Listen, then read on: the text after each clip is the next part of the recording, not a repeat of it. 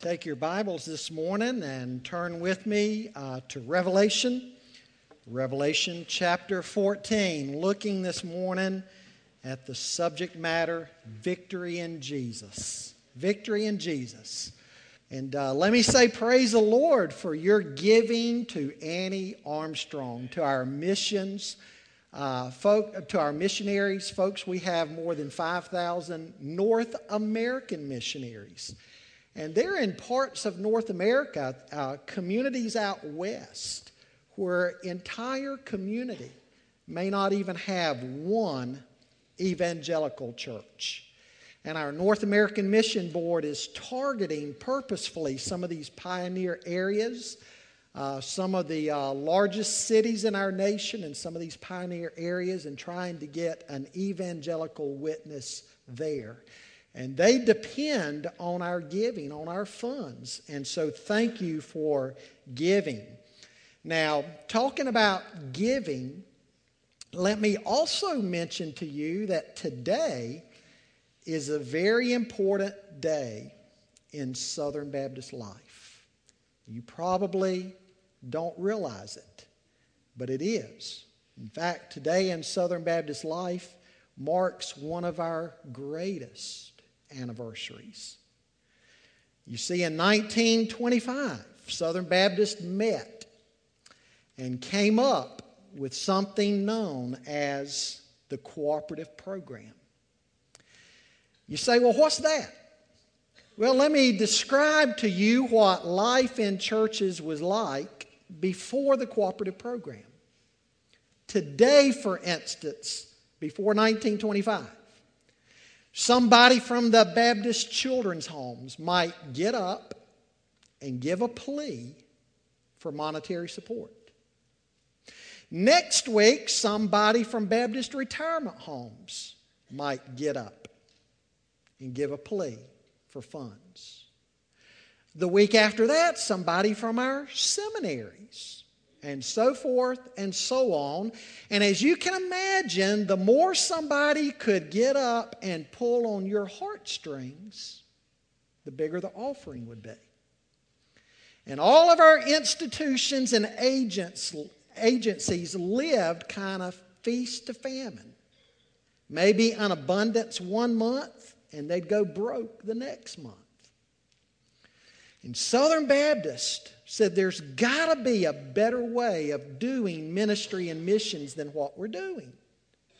And hence the cooperative program was birthed. It's kind of like the general fund of 50,000 churches doing together what we cannot do on our own. If you look at our missions and ministry budget, the very first line item under the, the mission section is the CP funding. We give about 100, and, 100 125,000 to that every year. And because of that, there's somebody rocking a little baby this morning in a Baptist children's home that your dollars go to support. A nurse walking into a Baptist retirement home one of their patients that's maybe had a stroke this week, and they're walking in and they're taking care of that person. A seminary professor will get up this week. By the way, we have 16,000 young men and women studying in our seminaries for the ministry. Seminary professor able to get up this week and teach that class because of our CP giving. You didn't know you did all that as Southern Baptist, did you? When you put in an offering here at Pitts Baptist Church, you touch the lives of people in all of our seminaries, all of our retirement homes and children's homes, and all of our institutions and agencies. You and I have a part in all of that. And today, of course, in Southern Baptist life, is recognizing the benefits of CP. Would you stand for the reading of God's Word, please? Revelation 14. Victory in Jesus. Beginning in verse 1, John says, Then I looked, and behold, on Mount Zion stood the Lamb, and with him 144,000 who had his name and his Father's name written on their foreheads. And I heard a voice from heaven like the roar of many waters and like the sound of loud thunder. The voice I heard was like the sound of harpists playing on their harps, and they were singing a new song before the throne and before the four living creatures and before the elders. No one could learn that song except the 144,000 who had been redeemed from the earth. It is these who have not defiled themselves with women, for they are virgins. It is these who follow the Lamb wherever he goes. These have been redeemed from mankind as firstfruits for God and the Lamb, and in their mouth no lie was found, for they are blameless. Then I saw another angel flying directly overhead with an eternal gospel to proclaim to those who dwell on earth, to every nation and tribe and language and people. And he said with a loud voice, Fear God and give him glory because the hour of his judgment has come. And worship him who made heaven and earth, the sea, and the springs of water. Another angel, a second, followed, saying, Fallen, fallen is Babylon the Great, she who made all nations drink the winepress of the passion of her sexual immorality. And another angel, a third, followed them, saying with a loud voice, If anyone worships the beast and its image, and receives a mark on his forehead or on his hand, he also will drink the wine of God's wrath, poured full strength into the cup of his anger, and he will be tormented with fire and sulfur in the presence of the holy angels and in the presence of the Lamb. And the smoke of their torment goes up forever and ever, and they have no rest day or night, these worshippers of the beast and its image and whoever receives the mark of its name. Here's a call for the endurance of the saints, those who keep the commandments of God in their faith in Jesus. And I heard a voice from heaven saying, Write this Blessed are the dead who die in the Lord from now on. Blessed indeed, says the Spirit, that they may rest from their labors, for their deeds follow them. Father, we're so grateful today for the victory that we do, in fact, have in the Lord Jesus. We thank you for his death on Calvary's cross. Lord, we know that we live in a fallen world. And by nature and by choice, we are sinners. And the Bible says the wages of sin is death. But the scripture tells us that marvelous thread of redemption that climaxes with the Lord Jesus dying there at Calvary's cross to redeem us. He was buried, he was raised again on the third day. The Bible says he's ascended, and at the right hand of the Father, he's making intercession for the saints. And one of these days, He'll call us home. And there will be victory in Jesus forevermore. God, until then, help us to be steadfast and true. And may we be found faithful. I pray for the preaching of your word this morning, God, that you would use this time to convict, to challenge, to change to transform hearts that we might be more like Jesus, in whose name we pray. Amen. In the Old Testament book of Daniel, we read an amazing story in chapter 6.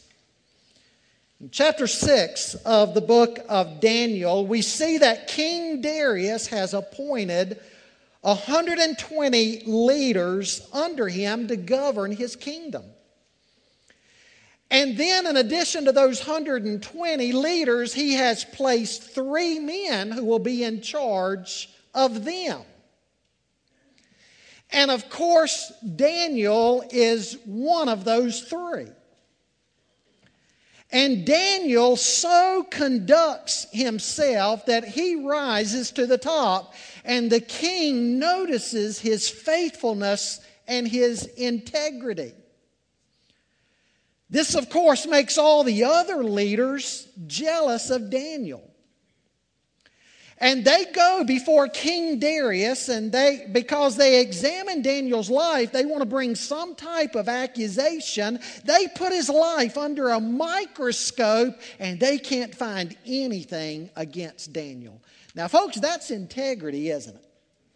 If somebody can put your life under a microscope and find no charge against you, and so they come up with an idea. They go to King Darius and they say, Darius, we want to we wanna ask you to, to write a decree that over the next period of time, nobody will be able to serve any other God or pray to anybody else except to you, King Darius. Well, that, of course, strokes his ego. And so he writes that decree. In the meantime, what does Daniel do? Daniel continues to do what he's always done he serves his God, and he prays to his God. And these other leaders, of course, catch him doing that, and they run to King Darius and they tell Darius about all that Daniel is doing. Well, of course, King Darius doesn't want to throw Daniel to the lion's den, but he realizes he's been trapped. He's been backed into a corner, and so he throws Daniel into the lion's den, and the king has a rather sleepless night. He gets up early the next morning and runs to the door of the lion's den and calls out for Daniel and says, Daniel, has your God, the God that you serve both day and night, been able to protect you. And Daniel speaks up and says, Yes, King, God has sent his angel, and his angel has shut the mouths of the lions, and I'm safe. And then King Darius issues another decree. He says, I, the king uh, of this kingdom, issue a decree that no other person, uh, nobody will be able to serve any other God other than the God of Daniel, because the God of Daniel is the true and the living God.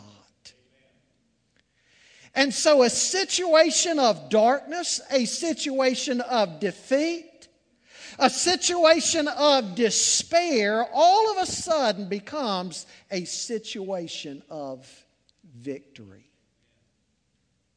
Ladies and gentlemen, that is exactly what we see in Revelation 14. Now, considering where we've been the last two chapters in the book of Revelation, what a welcome relief this passage is to us. You'll remember in chapter 6 through 11, we were told about all of the various events of the tribulation. And then beginning in chapter 12, chapter 12 and 13 told us all about the major characters, the major players of the tribulation. We looked, of course, at the dragon, who is none other than Satan himself. And then in chapter 13, we saw Satan's man on earth during the tribulation. This is the Antichrist. We also saw the false prophet, a religious figure who's going to try to point people to the Antichrist and to the agenda of the Antichrist. And we saw how all the world is going to go after the beast, the Antichrist, and most are going to receive the mark of the beast. And if you don't receive the mark of the beast, you will not be able to buy or sell.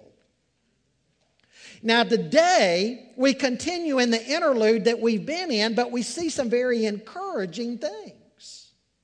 Very encouraging things. John opens in verse 1 by saying, Then I looked and behold.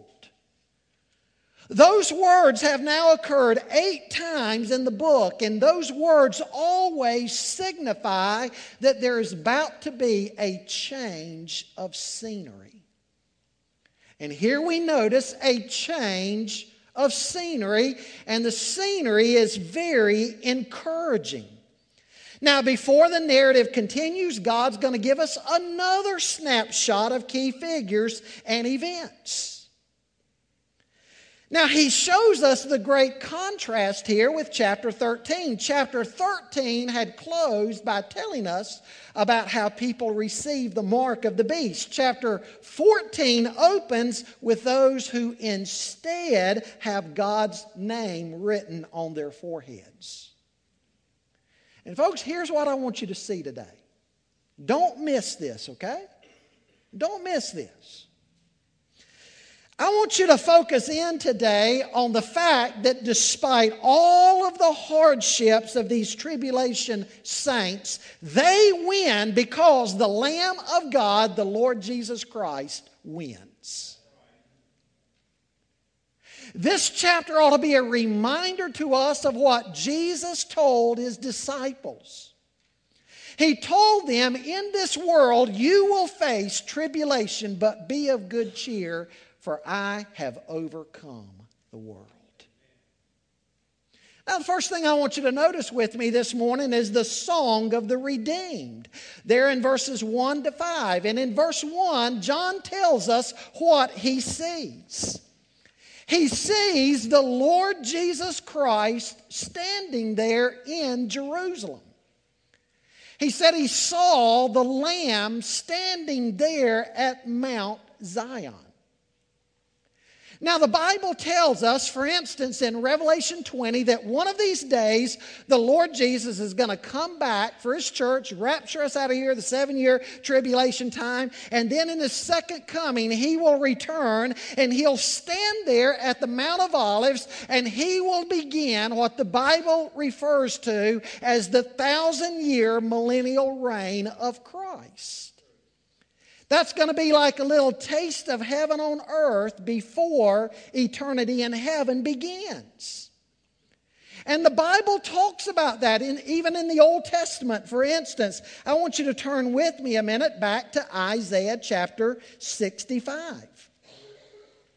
In Isaiah chapter 65, listen to these words beginning in verse 17, because what God is doing through the prophet is he is he is telling about this thousand year millennial reign. He says in verse 17 of Isaiah 65 For behold, I create new heavens and a new earth, and the former things shall not be remembered or come to mind.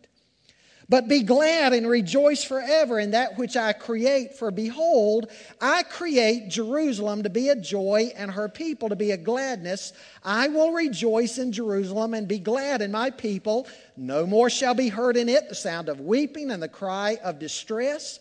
No more shall there be in it an infant who lives but a few days, or an old man who does not fill out his days. For the young man shall die a hundred years old, and the sinner a hundred years old shall be accursed. They shall build houses and inhabit them. They shall plant vineyards and eat their fruit.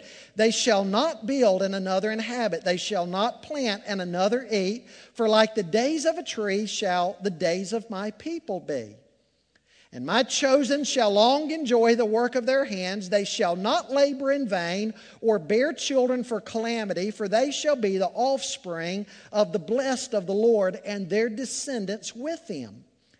Before they call, I will answer. While they are yet speaking, I will hear. The wolf and the lamb shall graze together. The lion shall eat straw like the ox, and dust shall be the serpent's food. They shall not hurt or destroy in all my holy mountain, says the Lord. Now, in Revelation chapter 14, John gets a vision of that. He sees here the Lord Jesus standing there on Mount Zion. But, ladies and gentlemen, who is it? Who is it besides the Lord Jesus that John sees? He sees the 144,000 standing with the Lord Jesus. Now, we met this wonderful crowd all the way back in Revelation chapter 7. They are 12,000 from each of the 12 tribes of Israel. And as I pointed out to you when we covered Revelation chapter 7, it certainly points out to us that God is not done with the Jew yet. Now, back in chapter 7, we saw that they were sealed. The Bible says that all believers are sealed. Ephesians 1 says that we are sealed with the Holy Spirit. You see, the moment somebody repents of their sin and comes to faith in the Lord Jesus Christ, the Bible says that the third person of the Trinity, the Holy Spirit, moves into our hearts and He seals us as belonging to God. We become God's children, adopted into God's family with all the rights and privileges thereof, and we are able, through the Spirit, to be able to cry out, Abba, Father. We're sealed. Now, these 144,000 are sealed by the Holy Spirit likewise. And the great thing is, is that they were sealed at the beginning of the tribulation, and here we see them standing at the end of the tribulation. Not one of them has been lost. Amen. It reminds me of Jesus' words in John 17 as he was praying to his heavenly Father. He said, Father, while I was with them, I kept them in your name, which you've given me. I've guarded them, and not one of them has been lost except the son of destruction, that the scripture might be fulfilled. And then Jesus in John 10 said, My sheep hear my voice, and I know them, and they follow me. I give unto them eternal life, and they will never perish. No one will snatch them out of my hand. Folks, God is able to save us and keep us. I think of what Peter says in 1 Peter chapter 1, beginning in verse 3, he says, Blessed be the God and Father of our Lord Jesus Christ, according to his great mercy, he has caused us to be born again to a living hope through the resurrection of Jesus Christ from the dead to an inheritance that is imperishable, undefiled, and unfading. Uh, kept in heaven for you, who by God's power are being guarded through faith for a salvation ready to be revealed in the last time. You hear what Peter is saying there? Peter is saying there that for every believer, for every child of God who has placed his or her faith in the Lord Jesus Christ and your name is written in the Lamb's Book of Life, the Father has a great inheritance waiting in heaven for you. And it's going to be just as grand, just as glorious after you've been in heaven 10,000 years as the day that you first get there. It's unfading. And nothing will ever diminish it one bit. God is keeping it there for you. God is preserving it for you. And on the other hand, here you are, though, down in this world, living in a, a fallen world as a believer, going through trials and tribulations, and you come to faith in Jesus Christ. Will you make it there? And Peter says, Oh, yeah, you'll make it. Because you're kept not by your power, but by God's power. And so you're kept and your inheritance is kept until the two are joined together. God is able to do that. Now, that'd be a good place for an amen. And here are these, here are these 144,000. They were sealed at the beginning of the tribulation. And here they are at the end when Christ returns and they are standing with the Lamb. They are with Him. I tell you what, folks, that ought to excite you because the Bible says that's going to happen to us too. That's what John sees.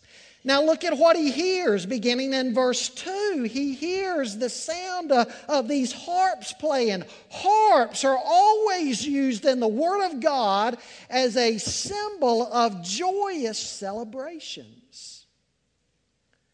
Remember when Judah was taken away into exile in Babylon for 70 years?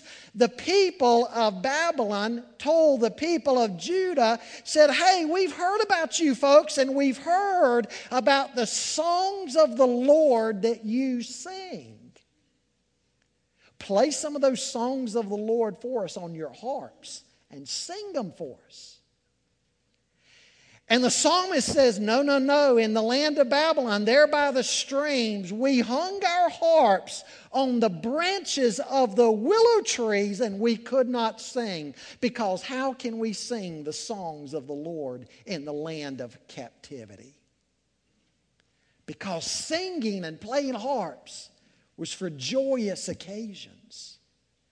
And this right here describes a joyous occasion. And so John not only sees the 144,000 standing with the Lamb on Mount Zion, but he hears all the joyous celebration going on and he hears these harps playing. And here they are singing, and there's a song that only the 144,000 can learn. Because you see, they've lived through the tribulation. They've stood against the climate of the age. They've preached. They've been opposed. They've been hunted down. And nonetheless, they have made it safely through. Now, I'm not suggesting that none of them has lost their lives, but I am suggesting that God has kept them ultimately safe and their sorrows have turned to joy, and their joy is being expressed by singing. One of the things you always notice about God's people in the book of Revelation is their singing. Folks, God's people have something to sing about.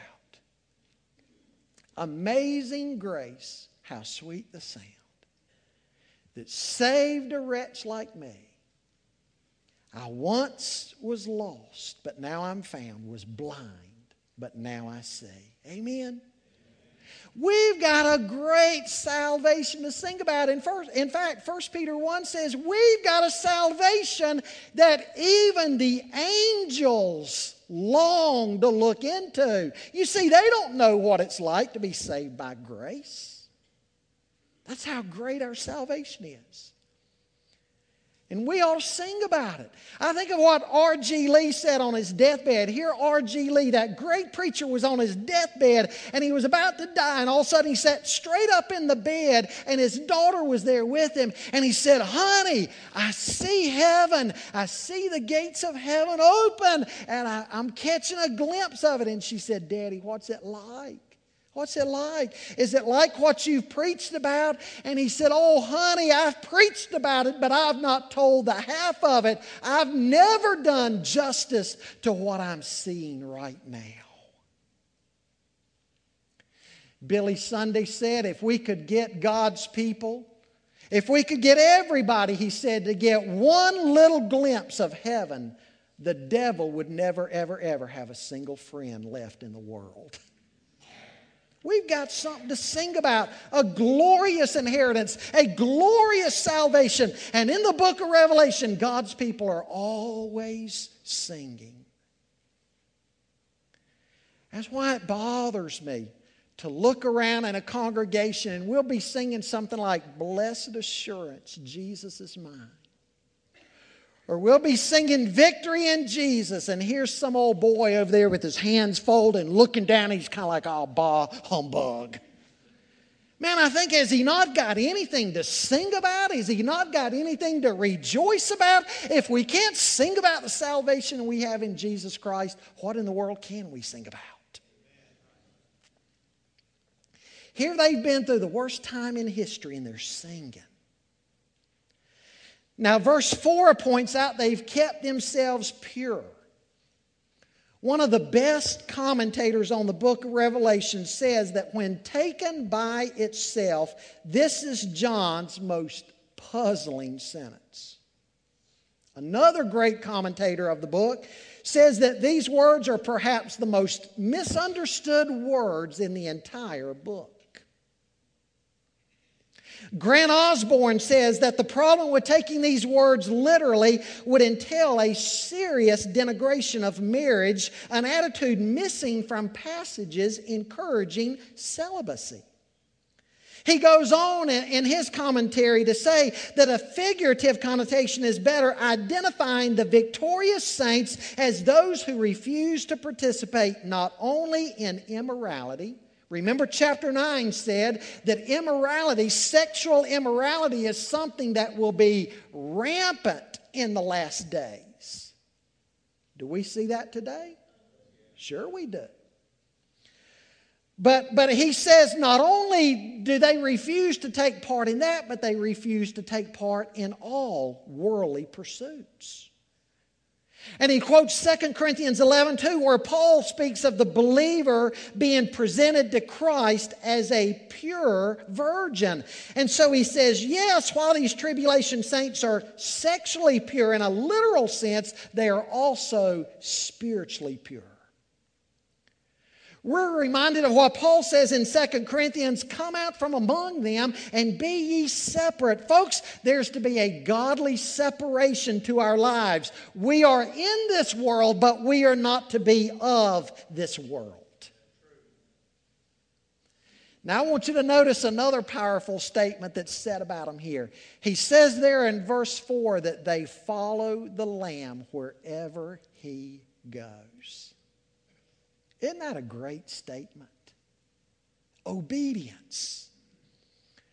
That makes me think of what Jesus said in, in Matthew 16 24. He said, If anybody would come after me and be my disciple, he must deny himself and pick up his cross and follow after me. And that's how these 144,000 are living. Can you imagine 144,000 witnesses completely, totally sold out to Jesus Christ? D.L. Moody was the Billy Graham of his day, and on one occasion, uh, D.L. Moody was hearing a preacher preach, and he, and he heard these words. That preacher said, The world is yet to see what God can do with a man who is totally and completely sold out to Him and yielded to Him. D.L. Moody offered a prayer right then. He said, God, by your grace, help me to become that man. And D.L. Moody was uneducated. It said that he slaughtered the English language horribly as he preached. But everybody could tell he was anointed by God, and God used him as the Billy Graham of his day. And through D.L. Moody, not just one continent, but two continents were literally shaken for the gospel of Jesus Christ. Can you imagine 144,000 D.L. Moody's? That's how these witnesses are. And they're also described here as the first fruits. Now, that reminds us of the festival of first fruits back in the Old Testament.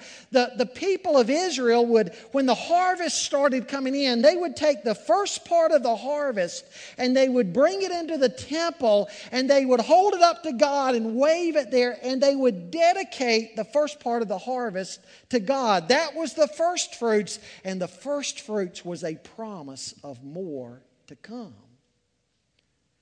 These are the first fruits, a promise of more to be saved out of the great tribulation, a promise of more to be saved during the millennial reign of Christ. Not only, though, are they the first fruits, but notice he says they're blameless. Listen to what Chuck Swindoll says about this crowd. He says, We might generalize that description in another way. In their relationship with others, they are pure. In their relationship with God, they are obedient. Surrounded by deception and lies, they exhibit remarkable integrity. They have an unimpeachable character that results in an impeccable record. They are a living reproof to their peers, displaying proof of the gospel by their very lives.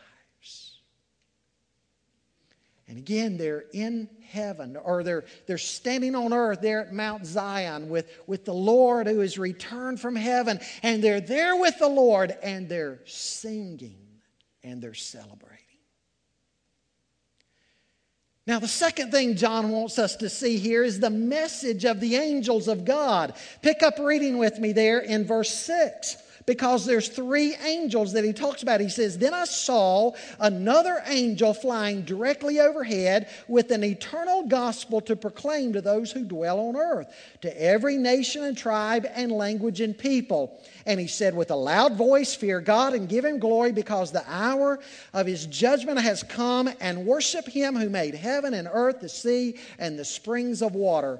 Another angel, a second, followed, saying, Fallen, fallen is Babylon the Great, she who made all nations drink the wine of the passion of her sexual immorality. Verse 9 goes on to say, And another angel, a third, followed them, saying with a loud voice, If anyone worships the beast in its image and receives a mark on his forehead or on his hand, he also will drink the wine of God's wrath. John wants us to understand the, the, the three respective messages of each three of these angels. Now, look at the message of the first angel. The first angel that we're told, he is flying about overhead with an eternal gospel to proclaim to those who dwell on the earth, to every nation and tribe and language. He's preaching the gospel. Now, in the Olivet Discourse in Matthew uh, 24, Jesus said this gospel of the kingdom has to be preached to the end of the to the end of the earth, and then, and then the end shall come. Now, folks, I'm afraid that a lot of people misunderstand what's going on there. A lot of people think that Jesus can't come back yet. The rapture of the church, they say the rapture can't happen, not yet anyway, because missiologists tell us that the gospel has not yet gone to the ends of the earth. 196 nations out there. That number's a little bit disputed. Some say 194, some say 195, some say 196 nations, uh, uh, considering what you do with a couple of them. Even uh, the United Nations record, they're a little bit undecided about exactly how many countries we have in the world, but something like 196. But there's thousands upon thousands upon thousands of language groups. Over in the Mecklenburg school system, for instance, there, they say there are 160 languages spoken in the school system in Charlotte. 160. Thousands of people groups that our missionaries are going after, trying to reach. And some people interpret the Bible to say the rapture can't happen yet because Jesus said the gospel's got to go to the end of the earth before the end shall come. But, folks, I want you to think about the order of things here. I believe, first of all, we have the rapture of the church, the seven year tribulation period, and then the second coming of Jesus. And before the second coming of Jesus, yes, the gospel will be preached to the ends of the earth. But during the tribulation, what do we even see God doing with angels here? Angels are preaching the gospel to every nation, tribe, and people group. On top of this first angel here who's preaching the gospel, you have the 144,000. And on top of the 144,000, you have the two witnesses of Revelation chapter 11. And then on top of them, you have this angel right here. And so, yes, indeed, before the end, the gospel is going to be preached. God sends this angel out. But not just one angel, there's a second angel. And look at verse 8, what he's proclaiming. He's proclaiming, fallen, fallen is Babylon. Now, Babylon has been interpreted as being the literal city of Babylon itself. In some places in the New Testament, it's also interpreted as being Rome. It's also been made to symbolize the head of the one world government at the end, and it's been used to refer to the spirit of the age. Folks, whatever it is, whether it's a literal city or a system, is not critical to the text here. The point is, whatever Babylon refers to, something has happened to it. It has fallen. The pagan sinners of this world, the pagan governments, the pagan people, those who have persecuted God's people, everything related to anything that is against God is going to come tumbling down. The Bible says the kingdoms of this world are, are going to become the kingdoms of Christ. And so while this first evangelist, this first angel, is, is flying about throughout the sky and warning everybody to turn to God before it's too late, this second angel is flying around telling everybody that all the systems of this world are going to come crumbling down. But God's still not done yet.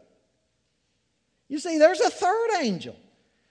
He begins talking in, in, in, uh, in verse 9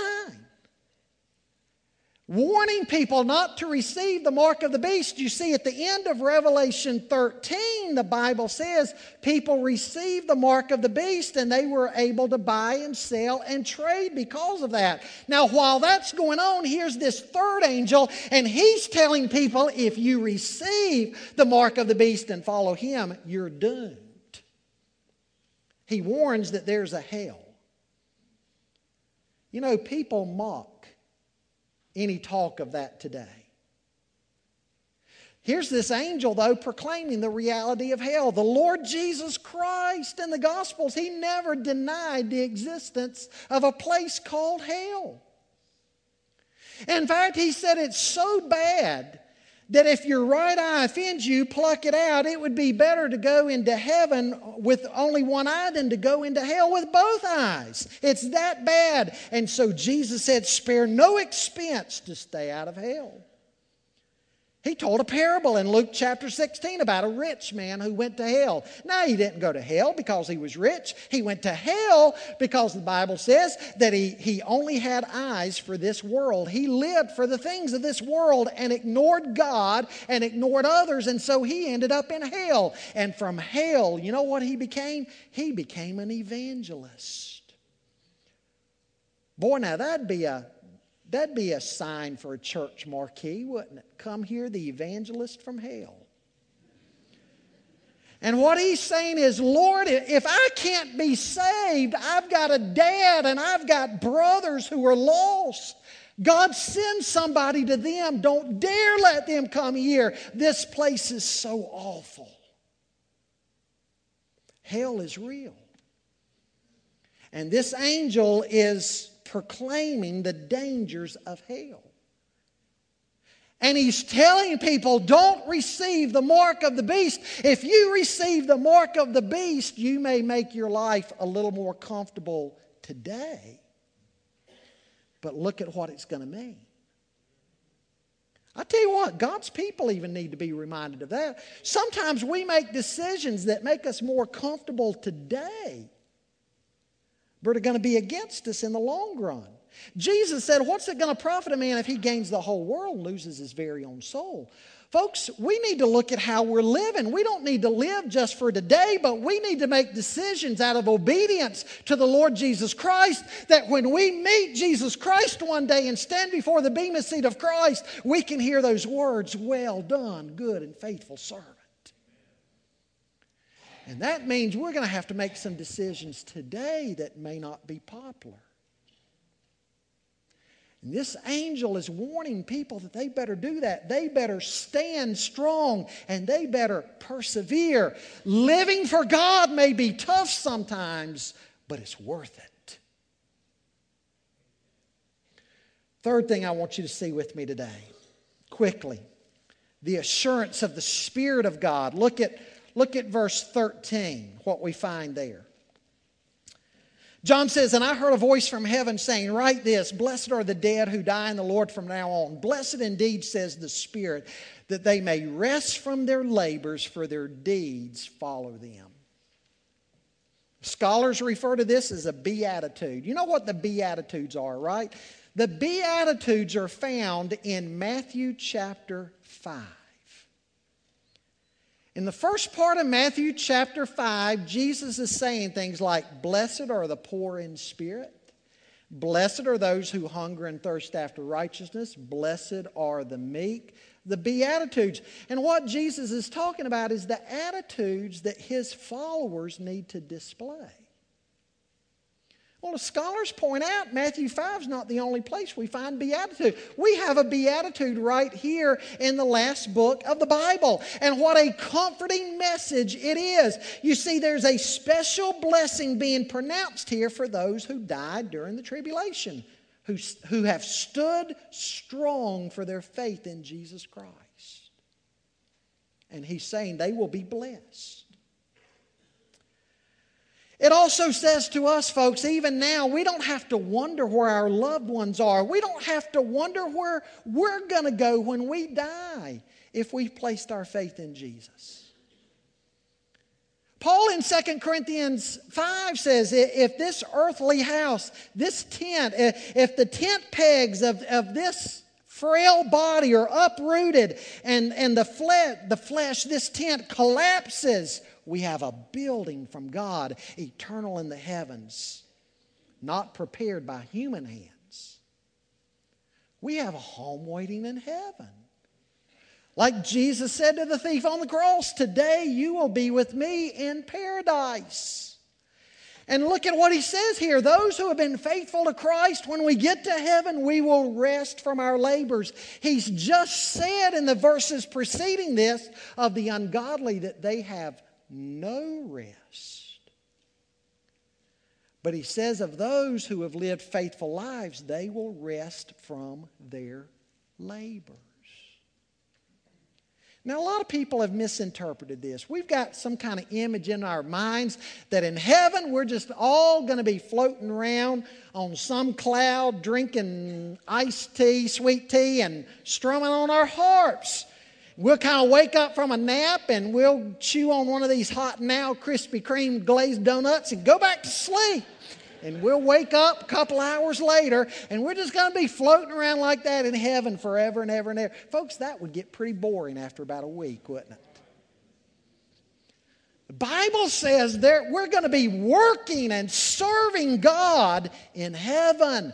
But there's a difference between our work in heaven, our work on earth. Our work on earth is labor.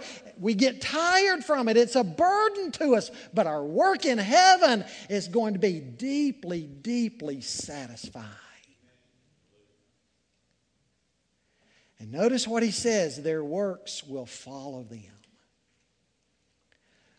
a legacy for those who have been faithful in Christ. Boy, you see that at funerals, don't you? You preach some funerals, and it's like you don't know anything about the individual. I mean, their family tells you they were a believer, but you never saw any of the fruits of Christian faith in them. You don't really have anything to say as far as eulogizing the person. All you can do is get up and, and preach the truths of the Scripture about resurrection. But as far as saying something about their life, you can't really do that. But man, there are other people you could talk all day long about how they faithfully served the Lord Jesus. That's how I want to be, don't you? He says they're blessed. They stood faithful for Christ. They'll now rest from their labors and their deeds will follow them. Their legacy will live on. What a testimony. I close with this story. Robert Louis Stevenson wrote that great novel called Treasure Island. His father was a chief engineer in establishing lighthouses all up and down the coast of Scotland and England. When Robert Louis Stevenson was just a boy, his father took him on an ocean voyage inspecting the lighthouses and the towers along the coast of England. They were not out very long one day until a tremendous storm came upon the sea, and for over 24 hours they feared for their very lives. Robert Louis Stevenson's father made his way up to the deck. There was only one man up there, the pilot, the captain of the ship. The waves were so boisterous, the winds so loud, the rain so hard that the captain had taken a rope, strapped himself to the mast of the ship so he would not be swept off the deck and into the ocean. When Robert Louis Stevenson's father finally made it to the deck, took one look at the face of the captain without saying a word, he went back downstairs into the belly of the ship. His little boy was anxiously waiting by the door down there. When his dad walked in, young Stevenson said, Daddy, are we going to die? Are we going to die, Daddy? Is the boat going to sink? Mr. Stevenson picked up that little boy, hugged him tightly, and said, No, son, we're not going to die. Ship's not going to sink. We're going to make it through. And the little boy said, But daddy, how do you know? How do you know? And that dad said to his son, He said, Son, because I looked into the captain's face and I looked into his eyes, he even had a smile on his face. Folks, one of the great messages of this chapter is this the sea may get stormy, the skies might grow dark, the sun might not, may not always seem to be shining, but Jesus, the captain of our salvation, never panics. He's at the wheel, He's got everything under control. And He's going to get us safely to heaven and not lose a single one that has come by faith to Him. Would you bow with me in prayer? I want to ask you today is that the blessed assurance that you have this morning? Can you sing Amazing Grace? How sweet the sound that saved a wretch like me? If you can, then you can also sing victory in Jesus. But if there's somebody here who doesn't have that peace, I'd like to pray with you this morning. There are others who will pray with you. In fact, if you need somebody to take you out of this room into a room off to the side of the sanctuary and just spend a little time with you talking about the assurance that you can have in Jesus Christ. We'd like to do that. Would you come forward? If you do have that peace this morning, I want you to realize that even when life gets tough, you've got something to sing about. The Lord has delivered you from the worst that could ever happen to you, and that's hell. And until you arrive safely home in heaven, He's promised that He'll never leave you, He'll never forsake you. Whatever it is keeping you up at night, put it into His hands right now. And are you following the Lamb wherever He goes? Is your life about His business? Is your heart pure? Are you leaving a legacy that your children and grandchildren can celebrate? If not, what changes do you need to make? Ask God to give you the strength you need to make those changes so you can leave a great legacy. Father, right now in the quietness of this moment, Speak to the hearts of your people as only your Holy Spirit can do. In Jesus' name we pray.